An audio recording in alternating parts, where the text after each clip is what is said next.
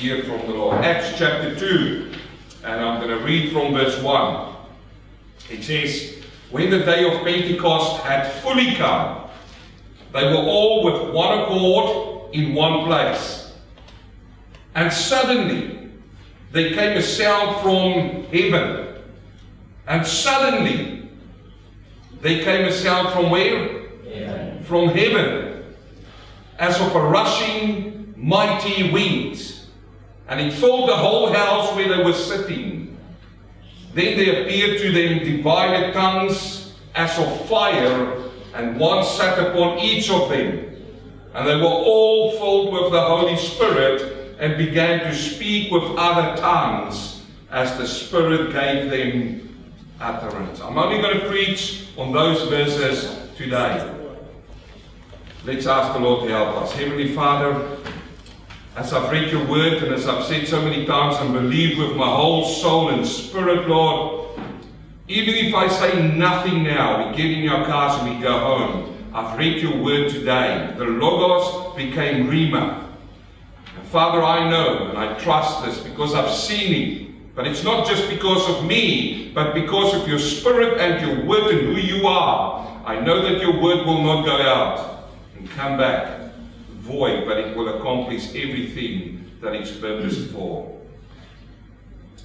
Father, for the next 40 minutes, I'm going to ask you, Lord, to strengthen me, to help me. In human terms, I'm weak to preach these big words, Father.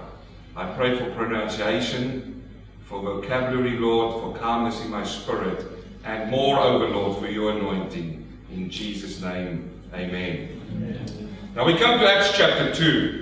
And this is one of the most famous chapters in the Bible. One of the most famous ones. If you think about this chapter, and it is so true that many people, and I'm going to challenge you today, many people come to this chapter with preconceived ideas, with what you've been taught. Preconceived ideas which is formed individually or sometimes theologically. What do I mean by that? It is what you think about this chapter. What is this chapter telling me? Or theologically, what have you been taught about this chapter? Now, I'm going to do a little bit of English word because I'm a teacher. The, the definition for pre- preconceived is an opinion you have about something before you really know much about it. And I've found this so many times. When people start explaining what their churches do, what repentance is, what the Holy Spirit is, what speaking in tongues is, and they open up in the book, in the chapter, uh, Acts chapter 2, they come in here and they've got preconceived ideas about it. When they open up in, in the chapter, the first thing they started talking to you about is how the Spirit came on tongues and, and the noise, but then they go straight to speaking in tongues.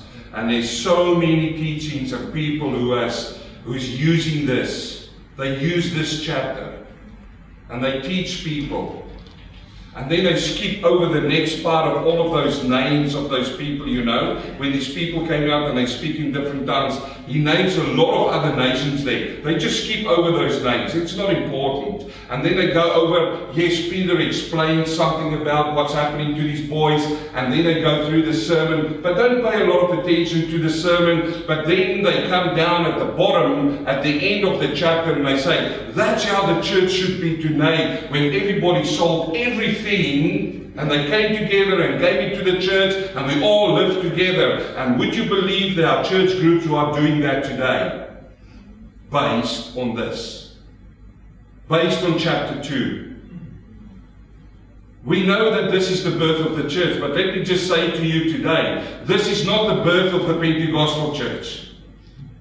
This is not the birth of the Baptist church. This is not the birth of the Lutheran church or the Wesleyan church or the Presbyterian church. So many people try to write their doctrine from this chapter. But I'm going to challenge that. I want to challenge today your preconceived ideas about chapter 2 in the book of Acts. It is time that somebody take this and put it back into context. What is this?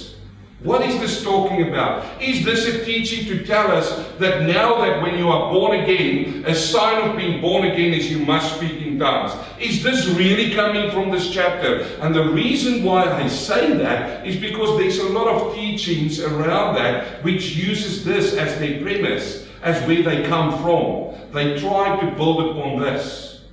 But I want to come back to my definition.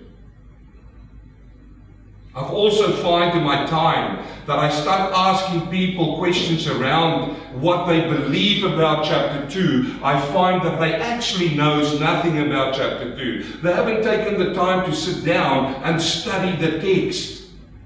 You see, when we come to the Word of God, we should not read meaning into the text. We should take meaning from the text. This is what we should do.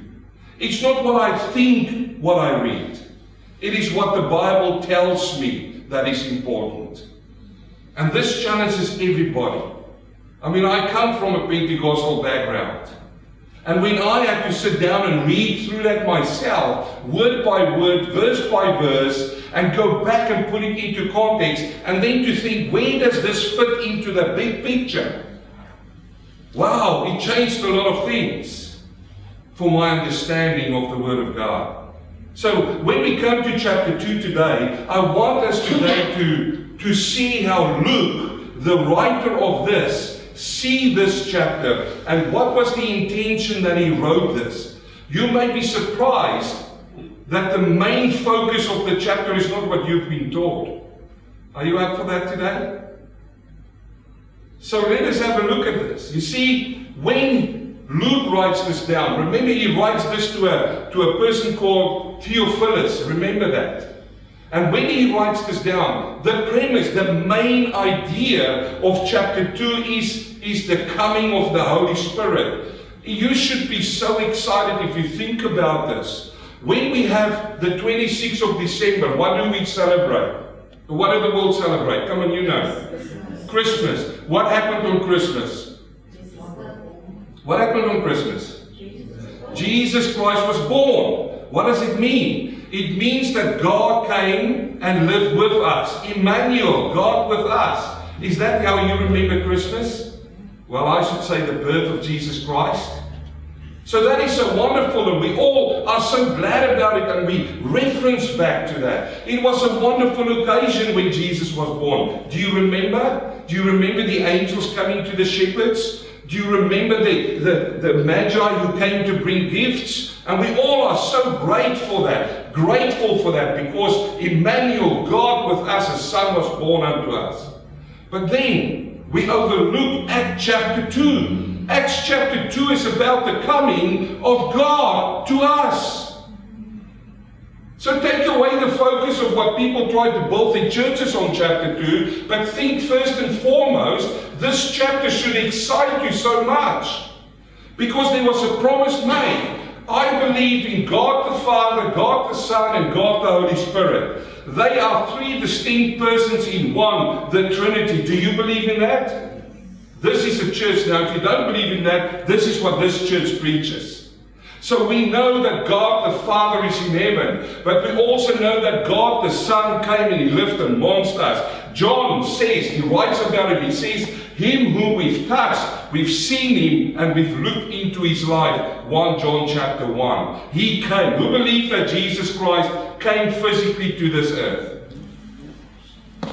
And this is where people stop, but they don't they don't give the third person in the Trinity, the Holy Spirit, the same emphasis than Jesus. And this chapter to me, brothers and sisters, dear friend, is a wonderful chapter because it tells us that God came back to the earth. When Jesus ascended on high, what came to the earth? The Holy Spirit came to the earth. But the Holy Spirit is not just a wind, it is a person.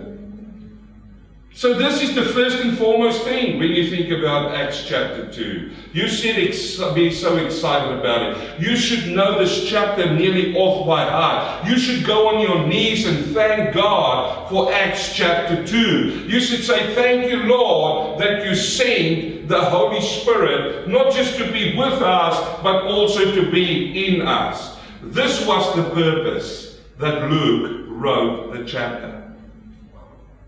You see, for Luke was interested in the coming of the Holy Spirit and how it will fulfill the promise of the Father. You need to put it in context. This is what he was interested in.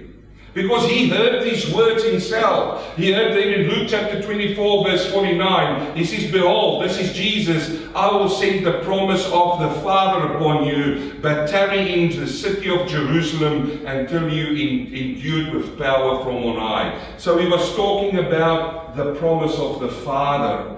And then in Acts chapter 1, when Jesus was still with them and being assembled with them, he commanded them not to depart from Jerusalem. Why? Because just earlier on, he said to them, he said, There's a promise from the Father, but you need to stay in Jerusalem. Now he's with them, and now he commands them not to depart from Jerusalem, but to wait for what? The promise of the Father, which he said, You have heard from me. So this is all building up in a crescendo. The promise of the Father. Jesus reference to it. They were sitting there waiting for the promise of the Father. And then we find it in Acts chapter 2, verse 33. After it happened, he says, Therefore, being exalted to the right hand of God, this is Peter preaching. He says, Having received from the Father what? The promise of the Holy Spirit, he poured out this which you now see and hear.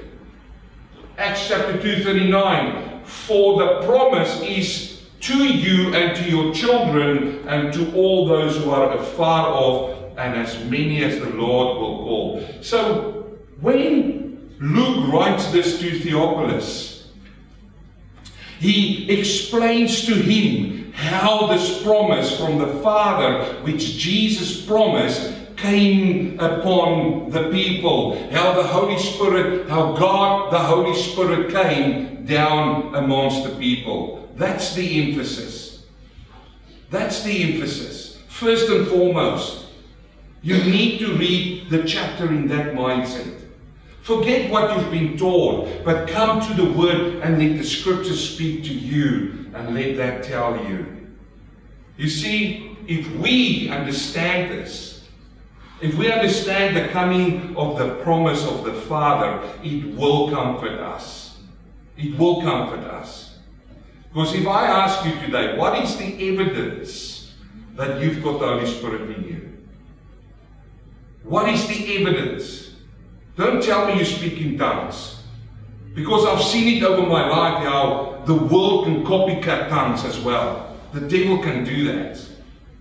Don't tell me you've raised somebody from the dead because you haven't. Don't tell me all of the miracles you do, or when I lay my hands on people, oh, you should see what happens. That's nothing to me, that's science. But if you sit here today, what is the concrete thing you can hang on to that you can have, that you have the Holy Spirit in you? Have you asked yourself that question? And here we come now to Acts chapter 2. The outpouring of the Holy Spirit, the coming of God the Spirit. I want to talk to you today about that because that's what we find in the first five, four verses. Acts chapter 1, from verse 1 to 4. We're going to look how Luke saw it, the way that he describes it. He starts with the day of Pentecost. He says, when that day arrived, they were with one accord in one place. He says there's signs from heaven. And then he says they were all filled with the Holy Spirit, and then they spoke in tongues, the miracle of tongues. That's what he's describing to Theophilus in the first part of this chapter. He says in the first place, when Pentecost has fully come, the day has fully come. Now we need to understand a few things about Pentecost, which is really interesting. Because Pentecost was an important day in the Jewish calendar before it was an important day in the Christian calendar. Pentecost just didn't start when the Holy Spirit was poured out. Pentecost already happened before. It was a feast in the Old Testament. It was instituted or, or put in by God Himself. But God used this day, and I want to show this to you. It's fascinating. In Pentecost, in Greek, it is the word Pentecoste, which means 50. 50. Now, this feast was held 50 days after the Passover.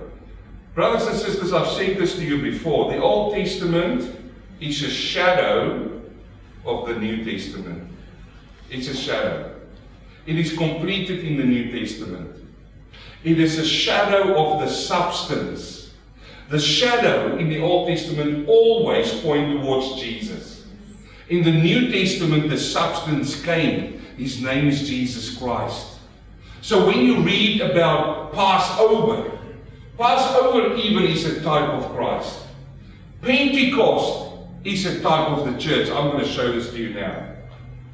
So, the Jews on Passover presented the first fruits of their wheat harvest to God. It was also called the Feast of, of the First Fruits. Now, what is, is really interesting when you go back and you see the first fruits, because if you take the first fruits out of your harvest and you start tasting them, it gives you a taste of things to come, isn't it? The first fruits. If you take the first fruits and it's sour, then you haven't got something to look forward in your harvest, is it? If it is good, you know there's a good harvest that's coming. I want you to think why the Holy Spirit was poured out or when He came on the day of Pentecost. Because it's a sign of the first fruits. I want to excite you today. I want to give you hope today. If you think that we as children of God was baptized with the Holy Spirit, if you think that we've experienced all the fullness of God through this, this is only the first fruits. There's better things to come.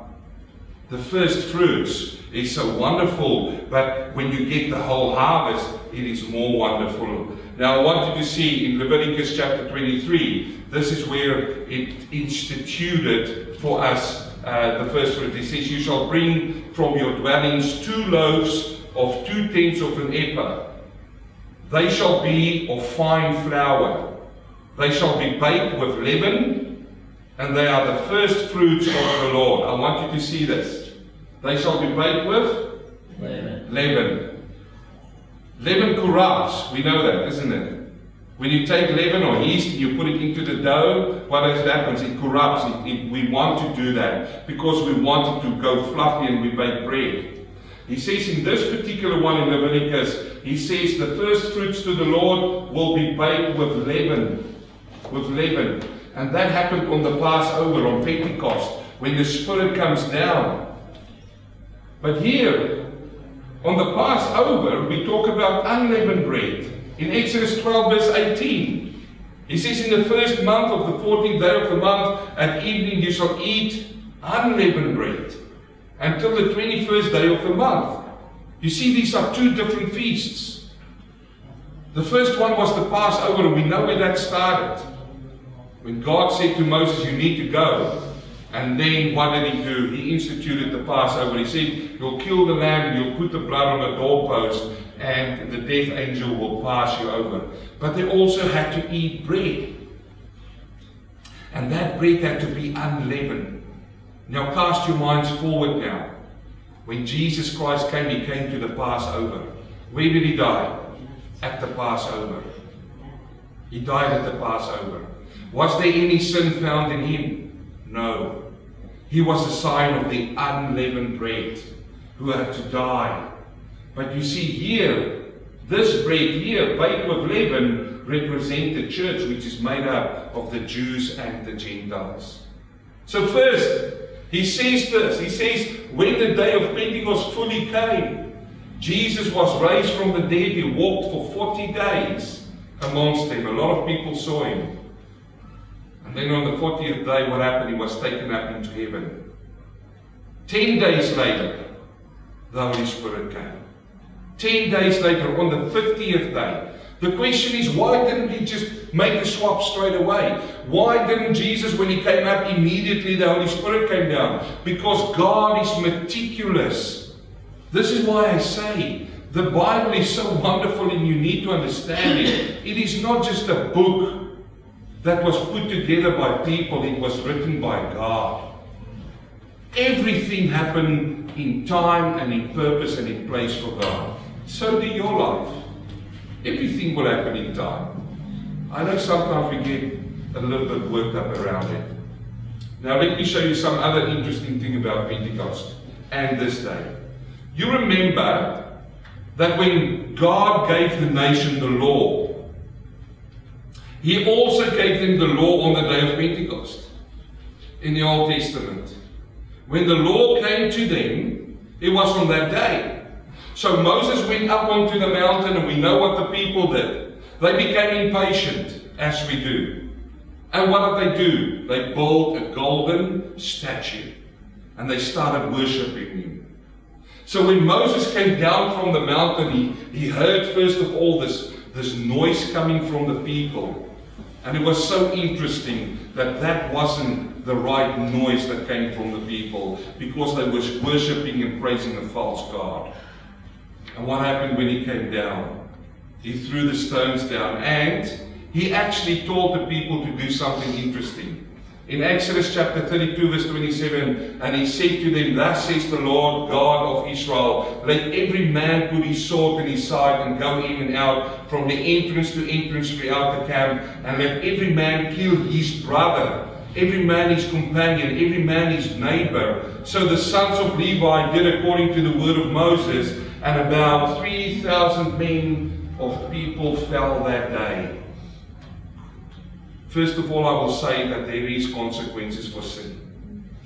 And we see here the consequence for sin. Again, I'm parachuting into that and I'm taking it a little bit out of context, but you need to go read the whole chapter. Why did this happen? Because the people worshipped the false God. They sinned against God and there were consequences. And 3,000 people died. Moses made the call.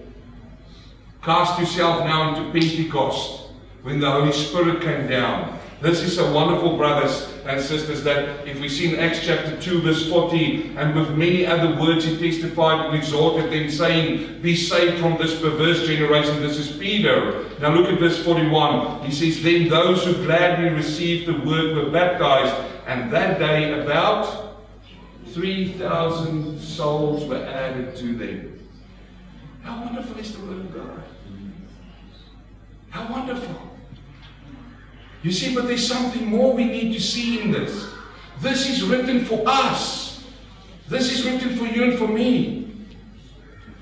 What does it mean, preacher? Well, Paul picked up on this. Paul, he writes in 2 Corinthians chapter 3, verse 6, he said, also made us. He's talking about preachers, sufficient as ministers, and not only preachers, all the new covenant people of the new covenant, not of the letter but of the Spirit, I'm so sorry for those sitting in the back, it's down here. But you can go and read 2 Corinthians 3 6. He said, For the letter, for the letter kills and the Spirit gives life.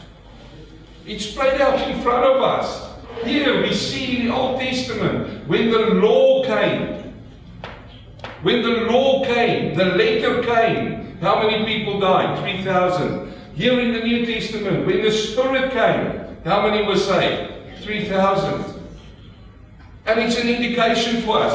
How many people today are still after the law? If we can only follow a little law, it makes me feel I'm worshipping God. Hopefully, this church knows by now. There's a lot of teachings on that. But, brothers and sisters, Yes, he came to fulfill the law, not to abolish it, but we are not under the law. We under the law through Jesus Christ, our Lord and Savior, and a relationship with him. If you still want to sit under the law, it will kill you. But if you come under the Spirit of God, what does it give? It gives life. So he says on the day of Pentecost, can you now see there's much more, much more than the book of Acts chapter 2 than some people just grab out and make it their doctrine. You need to understand what Luke tried to tell us. It is the coming of the Holy Spirit. And now he says, the first sign of the Holy Spirit was audible. They've heard the noise of a mighty rushing wind. Now, I don't know what happened because you need to understand that Jerusalem's numbers by then was quadrupled. There were so many people there. There's noise in the streets. There's happy people, there's chatter. You know, people, there's, there's these animals who make noise and everything. But above all of that, there's the sound of a mighty rushing wind. But there's no wind. I mean, everybody can start looking around. Where's the wind? I don't know about you, but if the wind blows here in Victoria, it blows trees over. That's mighty. This is mighty in Russia. I mean, my neighbor's tiles flew off his roof and, and flew onto my house. That's how, how hard the wind can blow. But this is just a sound. And he says, and suddenly there came a sound from heaven as a mighty rusty wind. Second sign that came was visual. It's visual. He says, then there appeared unto them divided tongues. So, first of all, there's a sound and there's visual. Why would Luke write these things? Why would the Holy Spirit write it down like this? Why did it have to be a sound and a visual. Why? You see, we need to ask these questions. This is important for me. I asked you before, what evidence have you got of the Holy Spirit? I'm giving it to you. But we go back for the Bible to inter- interpret the Bible. You see, both of these confirm the reality of the divine presence of God. The Jews was looking for a sign. And thank God they were looking for a sign because God gave them a sign. What sign? Sound and visual. They saw it and they heard it. They saw the tongues look like tongues of fire coming upon them. And what did they do? They then knew something is happening. Remember, these are Jewish boys. If we go back in the Old Testament, we find all of these things, and it explains to us what happened in Acts chapter 2. Exodus 3, verse 2. And the angel of the Lord appeared to him, this is Moses, in a flame of fire. In a flame. Who appeared to him? The angel of the Lord appeared to him in a flame of fire. It's visual. And Moses knew why didn't he keep on walking? He said, wait a minute, there's this bush there, and it's burning and it's not burning up. It, it, it, it interested his curiosity. So he started going there, and from the midst of the bush, so he looked, and behold, the bush was burning with fire, but the bush was not consumed. So this shows us, you know, this is a tangible thing. Exodus 13 21. And the Lord went before them by day in a pillar of cloud to lead the way, and by night in a pillar of fire. Again, they could see it. You say, but where's the sound? Well, we fast forward to Exodus 19 18. Now the Mount Sinai was complete and smoke, because the Lord descended upon it in fire, and his smoke ascended upon the smoke of a furnace, and the whole mountain quaked greatly. I want you to understand that when these boys were sitting there, or these people, not only boys, when these people were sitting there and waiting on the promise of God, when these things started to come, they then understood because they knew the scriptures in the Old Testament that this is now the presence of God coming into their midst. Isaiah 55, verse 15 says, For behold, the Lord will come with fire again, and with his chariots like a whirlwind to render his anger with fury. Now I thank the Lord that that day, when those tongues came, they were like fire. It wasn't fire, they were like fire. Tongues like fire came upon them. Because I've heard so many times, I heard songs sing, where people sing and say, Let your fire fall. I, I, remember in New Zealand, I went to a conference, I was actually invited, I didn't want to go, but I was invited and I didn't want to be rude. And this man came from America. Uh, I forgot his name now, but his name, his last name, but his name is Steve. And, and when I came into the auditorium, everybody was walking around and shouting, Fire! Fire! And I thought, how foolish! How foolish! Do you understand the fire of God? Do you understand what you're calling? Oh, yeah, but Acts chapter 2 says it's fire. No, no. You see, again, you come with preconceived ideas.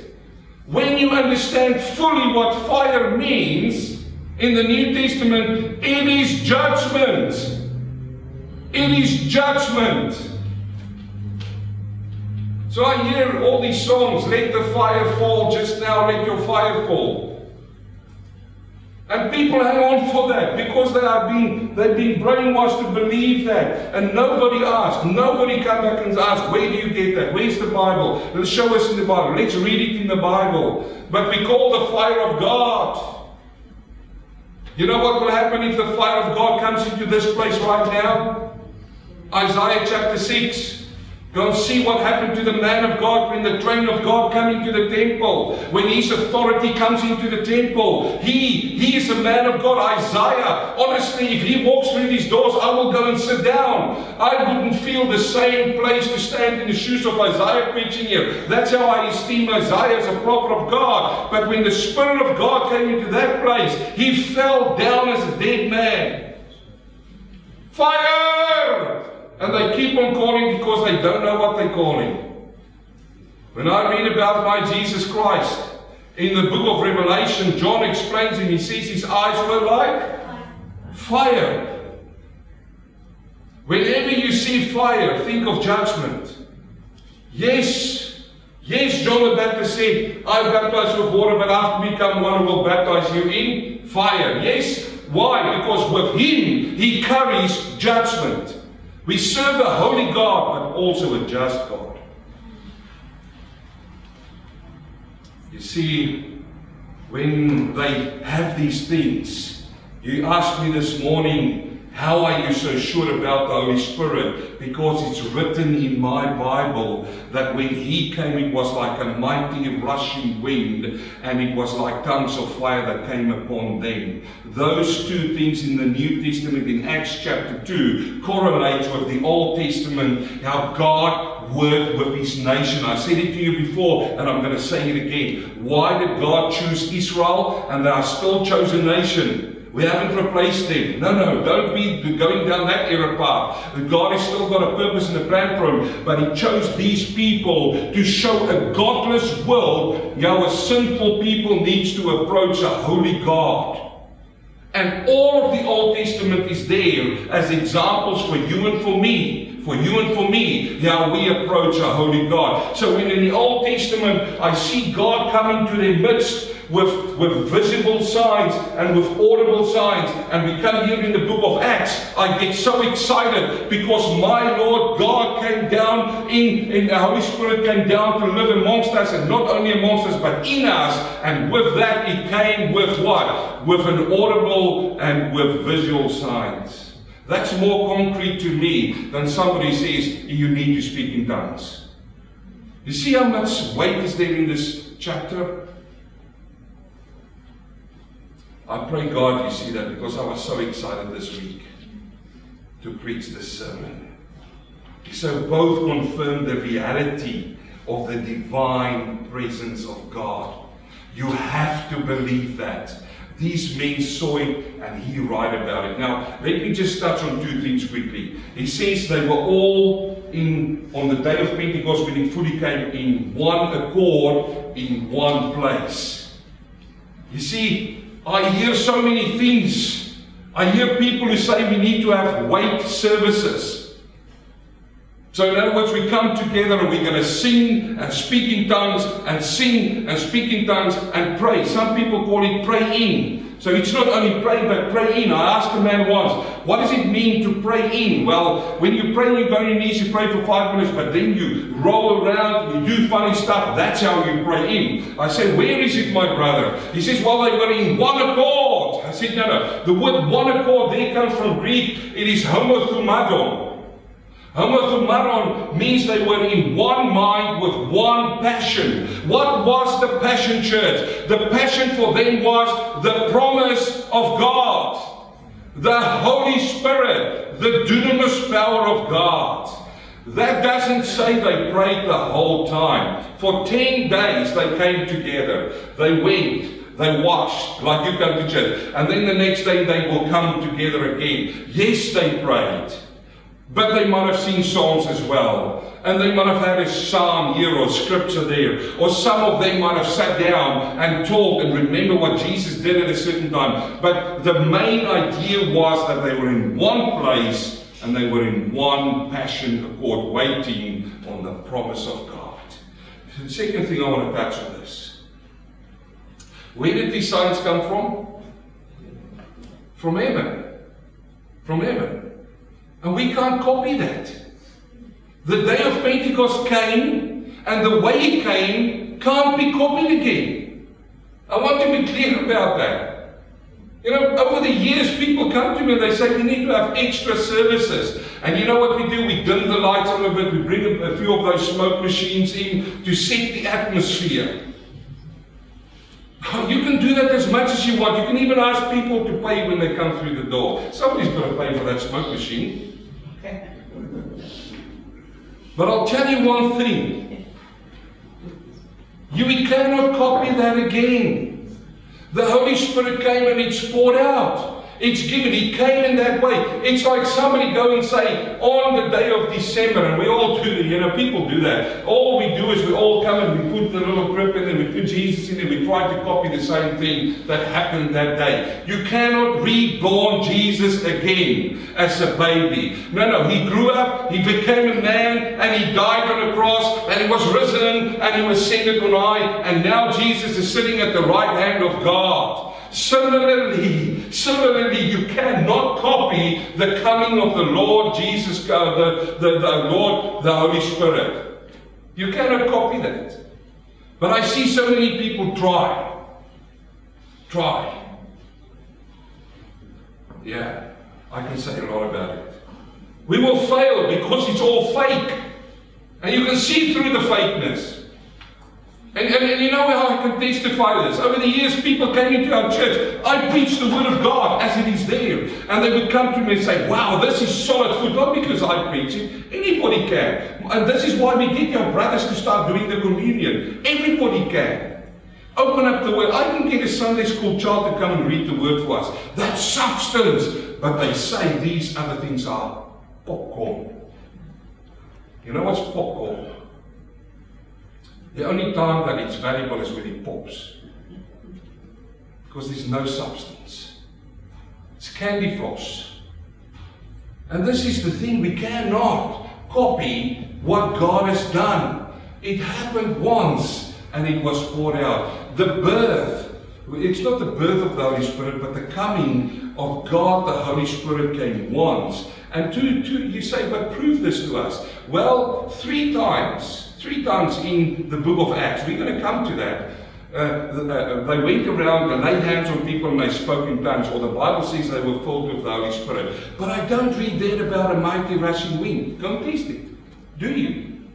You don't read about, oh, then they saw tongues coming on the people. No, no. It's the only place you can read that. Now you have people going around and say there's feathers coming out and, you know, the dust and gold dust. I wouldn't go and waste our time on that. But I just wanted to make this point. These signs came from heaven for a specific purpose. Now let me quickly hurry on. It says they were all filled with the Holy Spirit, and praise God for that. They were empty, and now they are filled. When they were sitting there and waiting in one accord for the promise of the Father, now the promise came and they were filled with the Holy Spirit. In Acts chapter 1, verse 5, it says, Jesus said, For truly John baptized with water, but you shall be baptized with the Holy Spirit not many days from now. Why didn't Jesus say you will be baptized with fire? Because it's not the time for judgment. It was not the time for judgment. Why? Because they need to have the power to go out and be witnesses. But he says you will receive the Holy Spirit. And we remember, you remember, they were overflowing and they started to speak in tongues. That was only a sign of overflowing. They started to speak in tongues. In John chapter 7 37, on the last day, the great day of the feast, Jesus stood and cried. He says, If anyone thirst, let him come to me and drink. He who believes in me, there is there's qualification there. You have to believe, you have to be born again. He who is born again. That's what you can write in there. I mean, that's a whole sermon which I've already preached, and I, I can preach it to you that way, or you can go on YouTube and go and have a look. You see, he who believes, you see, we all thirst. We all thirst. We were born thirsty. We were born looking for God. He says, Come to me. You will find no other satisfaction than Him and drink.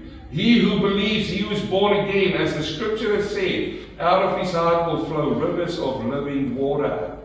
You see, these men, they were filled, they were empty. As soon as they were filled, they started speaking in tongues. Now, the focus for a lot of people is on the tongues, and we will get to that next week or the week after. We will get to the tongues. I've already preached a sermon, go and see it online. The miracle of tongues. It's glossa. That's what it is in Greek. Glossa, dialect. But they were overflowing. Now, people concentrate on the tongues. But what did those tongues say?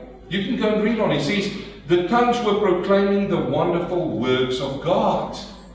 That's what the tongues did, just in everyone's language. So they were overflowing. But this he spoke concerning the Spirit whom believing would receive, for the Holy Spirit was not yet given because Jesus was not yet glorified. John 14, 16.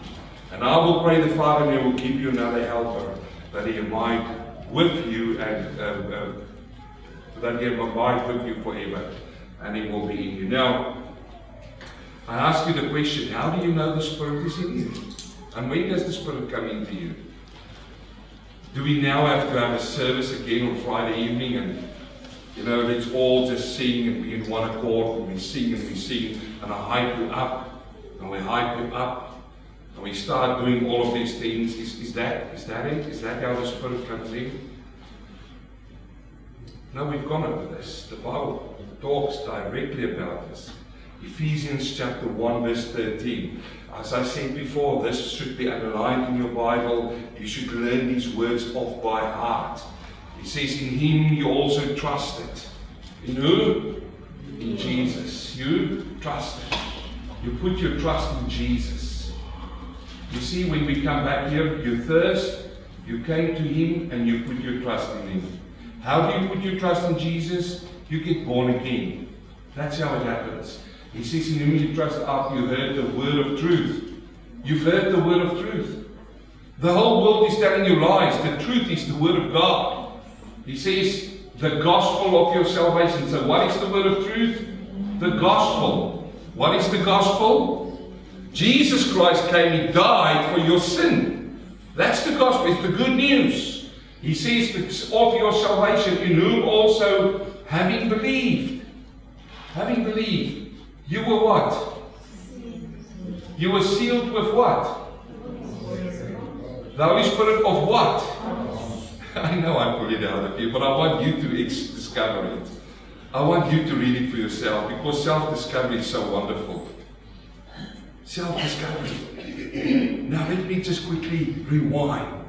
What did I say Luke's premise was for writing Acts chapter 2 to Theophilus? The first thing in his mind was the coming of the Holy Spirit, the promise of the Father. That's the purpose of Acts chapter 2. Don't be caught up with church groups who wants to take you on a different route. Yes, they're also in there. But once you're going to lay this foundation and understand, wow, this is how the Holy Spirit came. And the signs were only for me. It was only for me to know that that was the presence of the divine God. That's the reason God chose that way to bring it. Because there were Jews in the room. The Jews are seeking a sign and the Greeks for wisdom. The Jews were there, so he brought it in that way. I'm not a Jew, but to me today, that's evidence. I know it as much as I stand here. And now he comes on and I say to you, he says, You were sealed with the Holy Spirit of promise who is the guarantee of your inheritance until the redemption and purchase possession to the praise of you. So when do you receive the Holy Spirit, brothers and sisters? When the Lord saves your soul, when you are born again, you receive the Holy Spirit and you sealed into the body. Yes, there is a filling for ministry. I get that. And we can talk about that. But this happened in one place. Then let's just touch on uh, on speaking in tongues. Brother Glenn, can you call my wife, brother? I'm nearly finished. Glenn said he'll sit at the door, and if I'm ready, I can ask him. He'll do that for us. So, the third thing that I want to talk about that he wrote down is the miracle of tongues. And again, on the miracle of tongues, I want to refer you. I've preached a whole sermon about this the miracle of tongues, the glossa. They started to begin to speak in these tongues as the Spirit gave them utterance. The word here is dialect. They didn't speak in a gibberish. They spoke in languages. Now we're going to come next week. We're going to come next week and I'm going to show you the part, or, or the week after, I'll explain why. But I'll show you the part where people just glossed over these names of these different countries, of people who were there. They just go over it because it's, you know, why is that there? Just to tell us. But there's a specific reason and there's a specific way that he's writing them down. A specific order. I'll show that to you. But when these men came out, they spoke in the languages of these nations there. The miracle was there for them to go. These boys were untrained boys. How could they speak in our language? How can we understand them? And then more so, these tongues came and they were glorifying and speaking about the wonders of God, the wonderful things of God. So hopefully this morning I've challenged you a bit on how or what you've been taught in the book of Acts. And let's go to the word and as constructive meaning out of the word. Not trying to read meaning into the word. But these tongues were spoken. And we're going to get to that, as I said, uh, the next time. Praise the Lord. Let's pray. Heavenly Father, Father, I'm so so thankful today that I have the privilege to preach on chapter 2, Acts chapter 2, the coming of the Holy Spirit. The coming, Father, of the Helper, our Parakletos, to be in us and with us. And Father, thank you that we have concrete evidence of that. That I know for sure today based on your word, based on scripture proof, that when you came in that upper room, it was the spirit of promise. And Father, more so that that spirit of promise now lives in my heart and is with me forever. Father, I pray for everybody here today. I pray, Lord, as we go each our own way. Father, I pray that your Holy Spirit be with us and during the week as we think about the message, that you will add more as people open up their Bibles in Acts chapter 2, that we will add more. In Jesus' name, amen. Praise the Lord. We learned something today? Amen. amen. The Word of God is so wonderful and so perfect. Now, I'm going to continue as we go through Acts chapter 3. There's three parts that I'm going to touch. Chapter 2. Um, the next part is the, the reaction. The reaction of what's happened there. And then we're going to see what Peter was saying and he's going to address those nations where these people come from. And then we're going to see Peter's sermon. What a wonderful sermon. We will look through the sermon and then we will come eventually down to the last part where we're going to see the reaction on the people, what they've done. In Jesus' name, amen.